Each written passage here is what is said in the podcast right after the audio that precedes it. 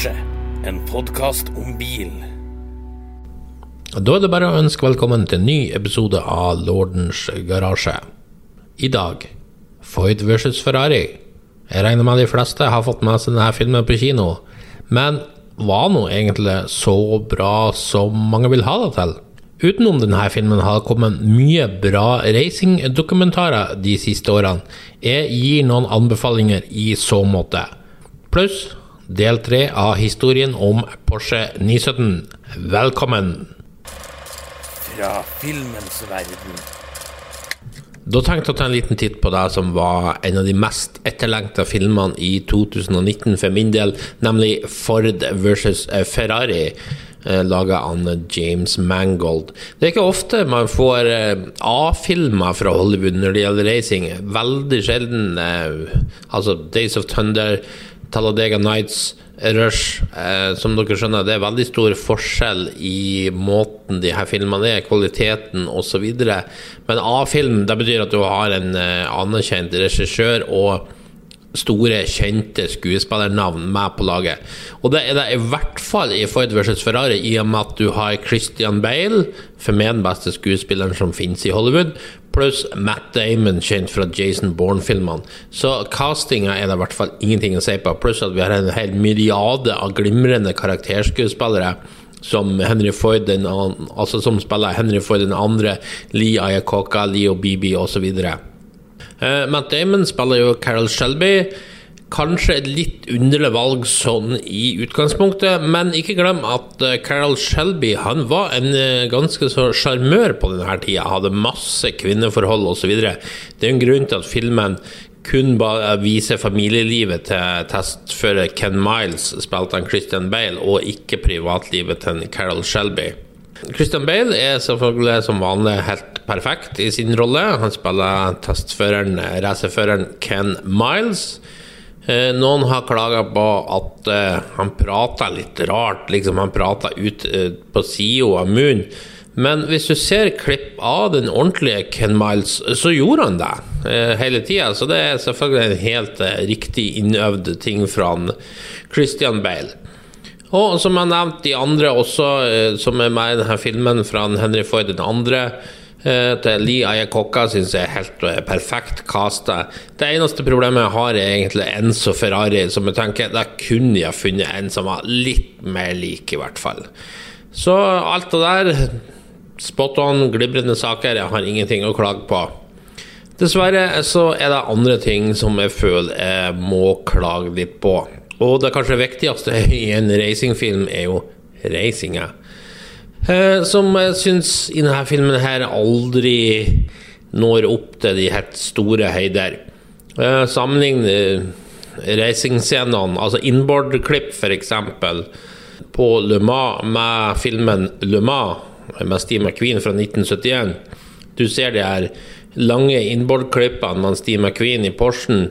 Det er helt sinnssykt. Og, og, hvorfor er det sinnssykt? Jo, det er ekte. Det er ikke noe tull i hele tatt.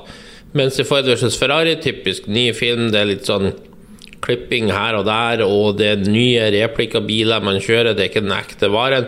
Og verst av alt, man kjører ikke engang på den ekte varen heller, for det som er Le Mans, skal forestille Le Mans, er jo ikke det. Det er bare de verste racerbanene rundt omkring i USA man har filma på. Og så har man forkledd det med litt bygd diverse depot og sånn som skal ligne på Le Mans. Veldig skuffende, spør du meg. Veldig skuffende. Man ser det også på andre racerbaner. Daytona har plutselig flombelysning i 1966 osv. Det er jo helt på trynet. Men ok. Verre er det jo at uh, kjøringa ikke leverer i det hele tatt. Vi har den typiske klisjeen med at uh, Racerbiler suser ned langstrekka og tar førerne og stirrer mot hverandre. Det er ikke uvanlig. Det skjer i mye filmer. Det skjer også i virkeligheten. Men det skjer ikke at man holder blikket til hverandre i mange, mange sekunder. Her blir det mer som en sånn stirrekonkurranse fra den gode, den onde, den grusomme, den Clint Eastwood, og står og stirrer på de her bandittene. Så det blir litt for mye. Og enda verre er det jo at man plutselig finner et ekstra gir like før mållinja, sånn type Fast and Furious. Vi har x antall gir å drive på med. Og det syns jeg forstår for så vidt greit i Fast and Furious, for den er ikke based on a true story. Men det skal Floyd versus Ferrari være. Og da blir sånn her veldig, veldig unødvendig. I tillegg er det vel ei scene der plutselig gasspedalen viser bare sånn Il Tempo Gigante. Oi, det er litt ekstra, vi kan tråkke ned på den. Og det er sånne unødvendige ting. Det har man ikke trengt å gjort, føler jeg. I hele tatt. Jeg skjønner egentlig ikke vitsen. Men eh, det er vel Hollywood som vil ha det sånn. Så kommer vi til det som jeg syns er største ankepunktet mot filmen, og det er selvfølgelig historiske fakta. For som sagt, filmen skal jo være basert på en sann historie, det er en jo. Og i korte trekk eh, så treffer jo filmen, eh, som går ut på at eh, Ford finner ut at de har lyst å vinne Le Mans. Den enkleste måten å gjøre det på, er å kjøpe Ferrari. Der kjøpet går i vasken. Henry Ford den andre blir veldig sur, bestemmer seg for å lage sin egen bil. Ford vinner Le Mans. End of story. Men så er det det som skjer innimellom da, som ikke akkurat blir helt rett. Tidlig i filmen så stoppa jo han Henry Ford den andre produksjonslinja i en fabrikk for å si at det går så forferdelig dårlig med Ford, vi er nesten konkurs. Altså, Ford hadde Edsel-fiaskoen 58 60. Men utover det var Ford et gigantisk verdens nest største bilkonsern da 60-tallet starta, med gode, solide tall i regnskapet. Så det var ingen grunn til noe panikk. Så den scenen er litt far-fetched. Så har vi det styremøtet som finner sted, der man blir enige om at man skal satse på motorsport for fullt. Det var et møte som fant sted i sommeren 62, det såkalte Total Performance Program. Men i filmen så viser man plutselig De som er til stede på møtet, viser bilder av James Bond og hans Aston Martin, et bilde fra filmen Goldfinger. Den kom i 1964. Og som ikke var ille nok, så viste de òg et bilde fra filmen Thunderball, som kom i 1965, altså tre år etter at dette møtet finner sted. Og så har vi selvfølgelig forhandlingene med Ferrari. De går jo i vasken, det er greit, men så er det noen da fra Ferrari som nærmest sprenger ut og drar til Fiat for å lande ei avtale der. Og Ferrari ble kjøpt opp av Fiat, men det skjedde ikke før i 1969. Eh, seks år etter at eh, Ford dro ned til Ferrari i mai 63. Så sånne ting er litt unødvendig. Eh, Lola-fans vil jo selvfølgelig bli skuffet over at det ikke er noe snakk om Lola i det hele tatt, som jo var veldig viktig i starten av Ford GT40 sitt liv.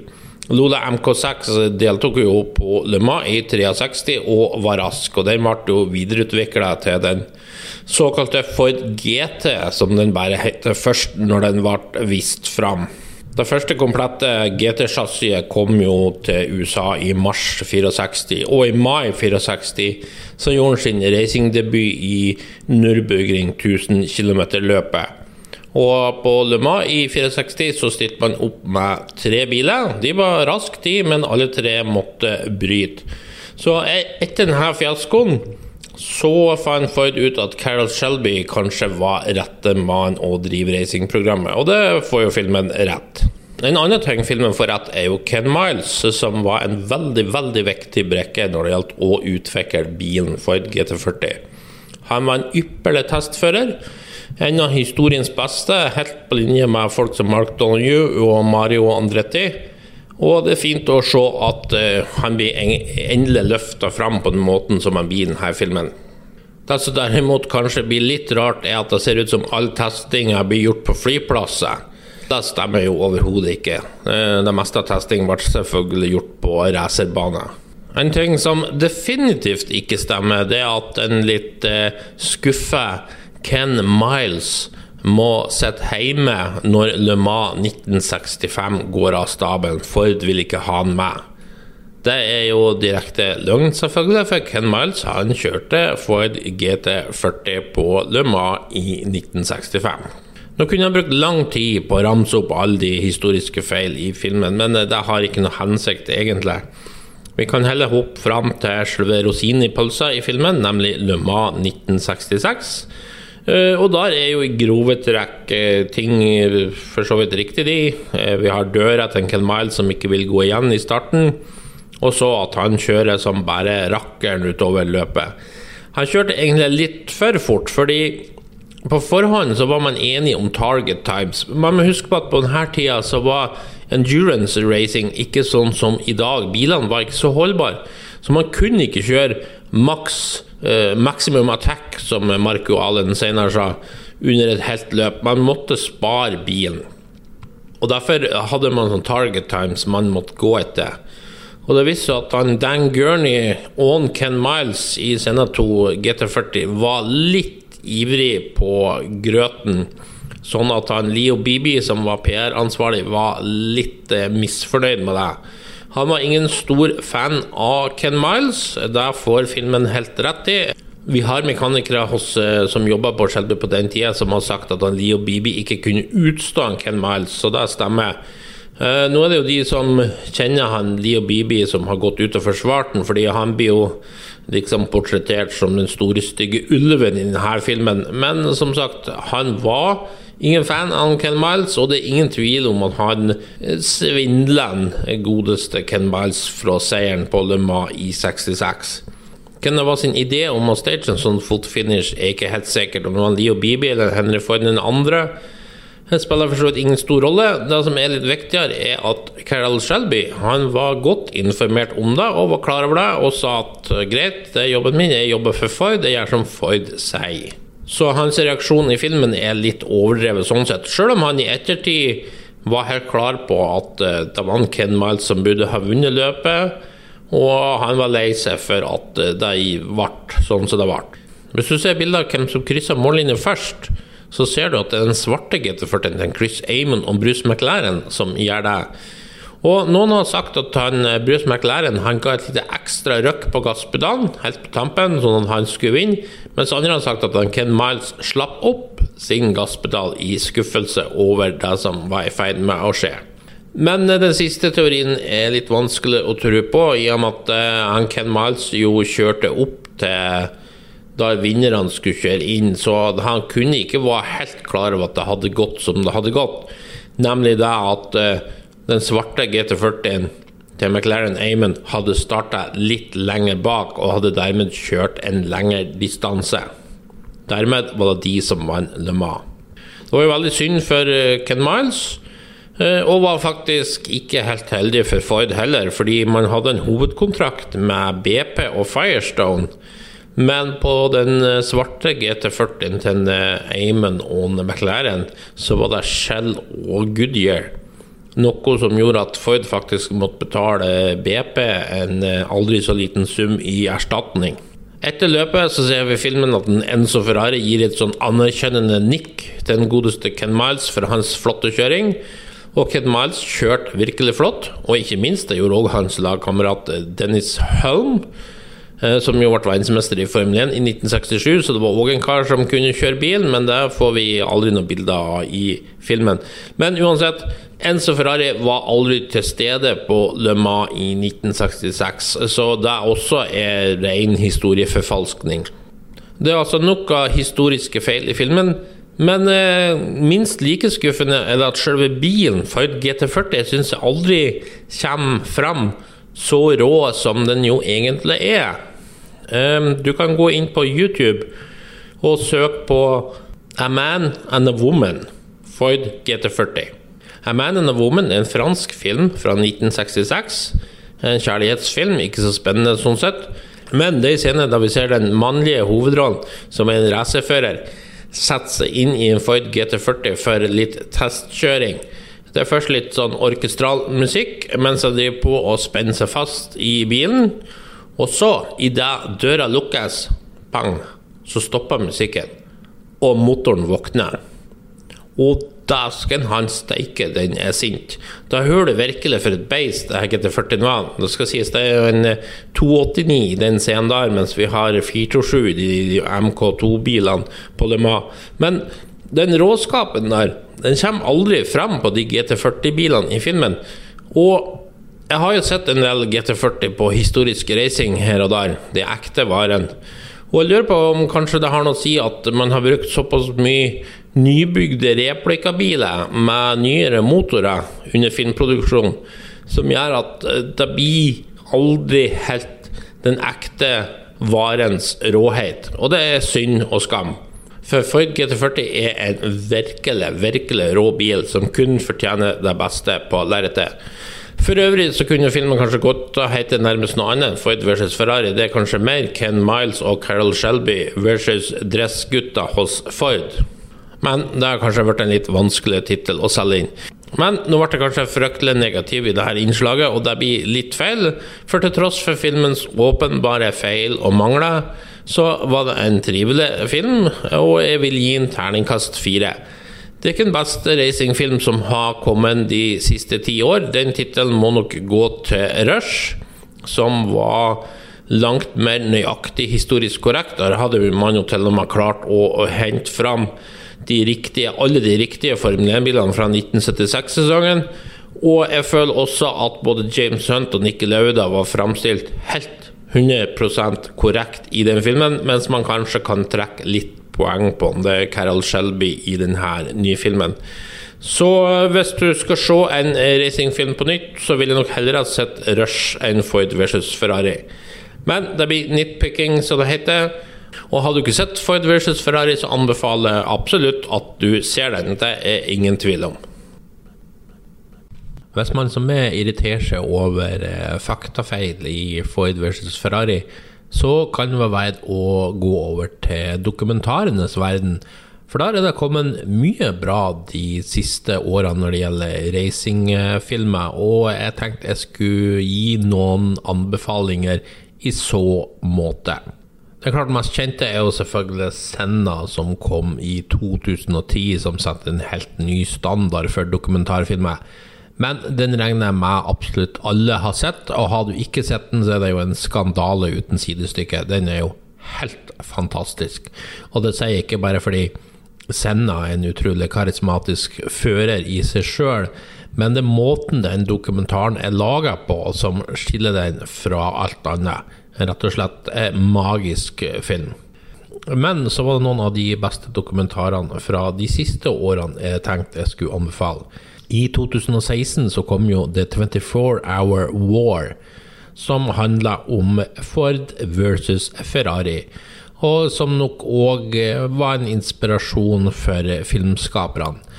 Eh, her er i hvert fall alt eh, historisk korrekt. En dokumentar på den gode gamle måten, nemlig at det sitter diverse folk som jobber med racingprogrammet i stoler og forteller om sine ting, mens du ser kule klipp. Og det er nettopp klippene som er mye bra å se på, rett og slett. Som gjør filmen eh, særdeles severdig. Når de her filmskaperne lagde The 24 Hour War, så oppdaga de òg at eh, Carol Shelby i seg sjøl er en veldig fascinerende person. Og man gikk derfor videre og lagde en egen film om han som heter Shelby American, The Carol Shelby Story, som kom ut i 2019. Eh, neppe helt tilfeldig omtrent samtidig med at eh, premieren på Ford versus Ferrari skulle finne sted. Filmskaperne innrømte jo òg at de regna med at når den filmen hadde premiere, Ford versus Ferrari, så kom mange til å lure på hvem er egentlig denne Carol Shelby? Og derfor var det jo greit med en dokumentar om han. Filmen, Har du sett The 24 Hour War, eh, så kan du kanskje bli litt skuffet, fordi mye av klippene er rett og slett det samme. De to, de to dokumentarene overlapper hverandre til tider veldig mye. Men eh, det gjør ikke noe. Det er uansett særdeles interessant stoff. Masse kule bilder. Bare de klippene fra Sebring 1965 er jo helt magisk. Det er det verste wet race jeg tror jeg noen gang har sett. Er helt hinsides regnmengde. Et klipp i seg sjøl som gjør hele filmen verdt å se. Men uansett, masse tøft. Carol Shelby er en særdeles karismatisk fyr. Masse gode historier osv. Og, så og det er òg et bonus at man tar med Chrysler-tida hans. Der er òg masse snadder, spør du meg. I 2017 så kom det to gode dokumentarer om to legendariske figurer i racing. Det ene var McLaren, som handla om Bruce McLaren, som jo starta selskapet McLaren. Eh, en bra dokumentar som viser litt av hans jernvilje eh, og evnen til å lykkes, og ikke minst masse feite klipp fra Can-Am-tida på sent 60-tall, hvor McLaren-bilene har de enorme Chevy Big Block-motorene. monstre av noen racebiler, og spør du meg, noe av det tøffeste noen gang laga. Det er nærmest verdt å se filmen i seg sjøl kun pga. det. Men en enda bedre dokumentar er den som heter Williams, som også kom i 2017, og som handler om mannen som skapte Williams-teamet, Frank Williams. Det som først og fremst er veldig bra med Williams, er at den er litt mer eh, upolert enn de andre. fordi når man lager dokumentarer, så har man en tendens gjerne til å skjønnmale den personen som det skal lages film om. Eh, det gjelder også den berømte Senna. Eh, det er ikke mye om Sennas eventuelle negative sider. I Williams derimot så er det mer annet, mer nyansert bilde som kommer frem av Frank Williams. Og ikke alt er like flatterende for hans del. Eh, jeg må si jeg ble veldig positivt overraska når jeg så den filmen, og jeg fikk kanskje litt mer Jeg føler kanskje at det er en litt mer ekte bilde av den personen. For de fleste personer er noe sånn at det, det, alt er ikke enten sort eller hvitt. Det er gjerne mye gråsoner innimellom. Og Frank Williams har tydeligvis eh, mye spennende gråsoner, for å si det sånn. Apropos 2017, så må vi selvfølgelig heller ikke glemme Superswede, filmen om Ronny Petterson, Sverges store sønn. En herlig racingfilm med masse flotte klipp fra 70-tallet. Eh, John Player Special og Lotusene til Ronny er jo et kapittel i seg sjøl. Eh, vanvittig nydelige biler. Ronny Petterson var jo en særdeles hyggelig og trivelig racingfører som ingen egentlig hadde et ondt ord å si om. Eh, så således er det ikke unaturlig at de gjestene som blir intervjua, ikke har noe gærent å si om det. Skal man kritisere filmen for noe, så er det kanskje at tidslinja hopper litt for fort enkelte plasser, og at uh, det blir egentlig aldri opplyst om at uh, Ronny var en ganske så håpløs uh, testsjåfør. Men en herlig film. absolutt vel verdt å få med seg, og flotte intervju fra folk som Jackie Stewart, Emerson Fittipaldi osv. Så må jeg òg nevne serien Netflix slapp i 2019, nemlig Drive to Survive en serie på ti episoder om eh, Formel 1-sesongen 2018. Eller, det blir egentlig litt feil. Den handler for så vidt ikke Det er ikke akkurat noen sesongoppsummering. I stedet så får vi følge ulike førere, ulike teamsjefer og sånt. F.eks. kan en episode konsentrere seg om to førere og de utfordringene de møter på etter hvert. Eh, mye gøy, mye interessant, mye kult. Noen vil kanskje klage over at eh, Ferrari og Mercedes ikke er med, men det er helt greit for min del. De ser jeg mer enn nok av til vanlig. For min del er det tøft å se Has-gutta, og ikke minst deres teamsjef Gunther Steiner.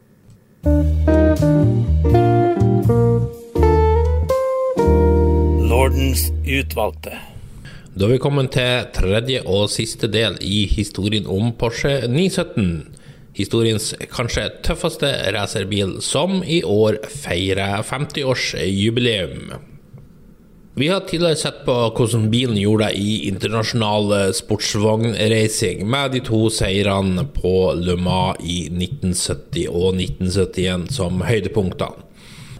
Men 917 ble òg brukt på en helt annen plass, og det er det vi skal se på i dag. For 2.8.1971 så kom Porsche med en nyhet. Eh, siden de visste at deres vanlige 917 vil bli forbudt i internasjonal sportsvognreising etter endt 1971-sesong, så kom de med nyheten med at de vil satse for fullt på Can-Am-serien fra starten av 1972. En løpsserie som har skapt seg et fenomenalt ry i løpet av kort tid. Eh, det var en serie som egentlig ble starta i 1966 for gruppe 7-biler. Dvs. Si biler uten noe som helst grense på motorstørrelse. Og det var heller ingen begrensninger på ting som kompressor, turbo, aerodynamikk osv. Så, så lenge bilen hadde to seter og heldekkende karosseri, så var egentlig alt helt greit. Etter at John Surtees eh, tok tittelen i sin Lola den første sesongen i 1966, så kom eh, McLaren inn for fullt. Og de dominerte serien fullstendig de neste årene med gedigne Chevrolet-motorer som verken Ferrari eller Porsche har noe å stille opp med mot. Porsche prøvde seg i 1969 med 917 PA, som egentlig var en vanlig 917 med et 908-lignende karosseri oppå. Eh, jo Siffert kjørte, men om 580 hester var nok for å vinne Le Mans, så var det altfor lite i Can-Am. Chevrolet sine big block-motorer leverte over 800 hester og gjorde at McLaren var i en særklasse. Så spørsmålet var hvordan få nok power? I 1969 så dukka mekanikeren Bob McKee opp. Han lagde sine egne racerbiler og eksperimenterte med Oldsmobil V8-motorer utrusta med doble turboer, som kjørte et par Can-Am-løp det året, uten å gjøre noe stort ut av seg. Han hadde nok ikke budsjett nok til å videreutvikle det her.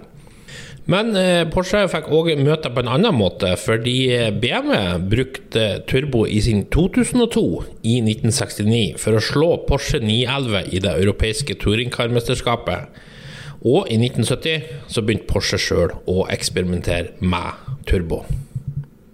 I løpet av 1970-sesongen så dukka det av og til opp noen vanlige Porsche 917 K i Can-Am-løp, men om de dominerte internasjonal sportsvognracing, så var bilene sjanseløs mot Can-Am-monstrene.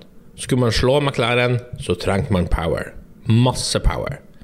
Dermed så begynte man å utvikle en enorm 16-sylindra motor, eh, som til slutt ble på 7,2 liter og leverte opptil 880 hester i bank. Men Porsche var ikke helt fornøyd. Motoren var mye større enn Chevrolet sin V8 og vil vanskeliggjøre arbeidet med å lage en velbalansert racerbil. Dessuten var ikke effekten stort mer enn det Chevrolet henta ut uansett, og det var ikke nok med like mye hester som de hadde, de måtte ha mye mer.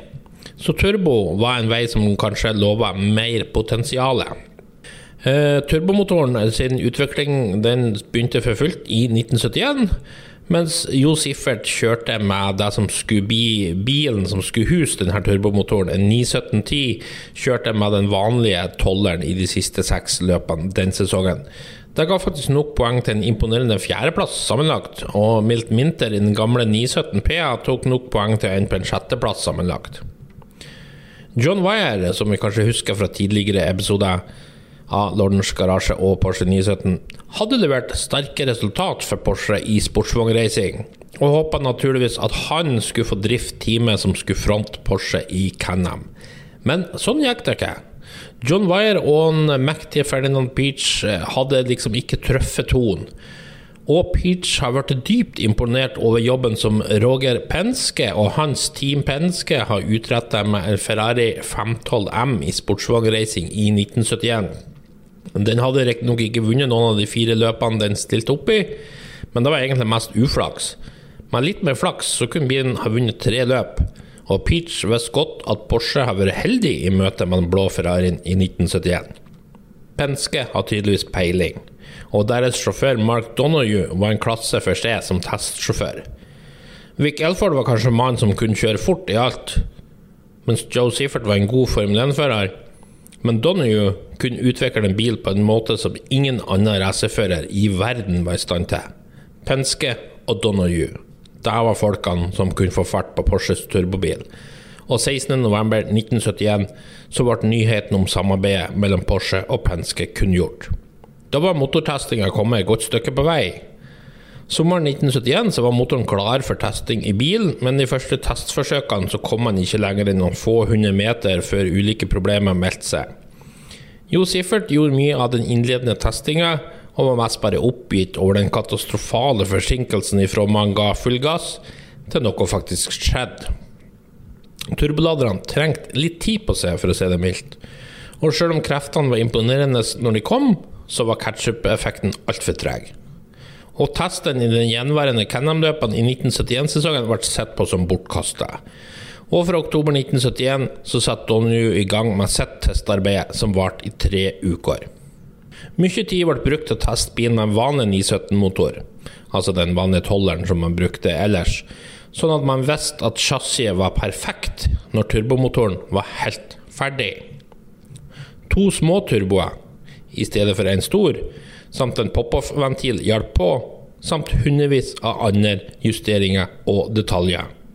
Men da Penske mottok en ferdig turbomotor i januar 1972, så var den fortsatt omtrent umulig å kjøre med.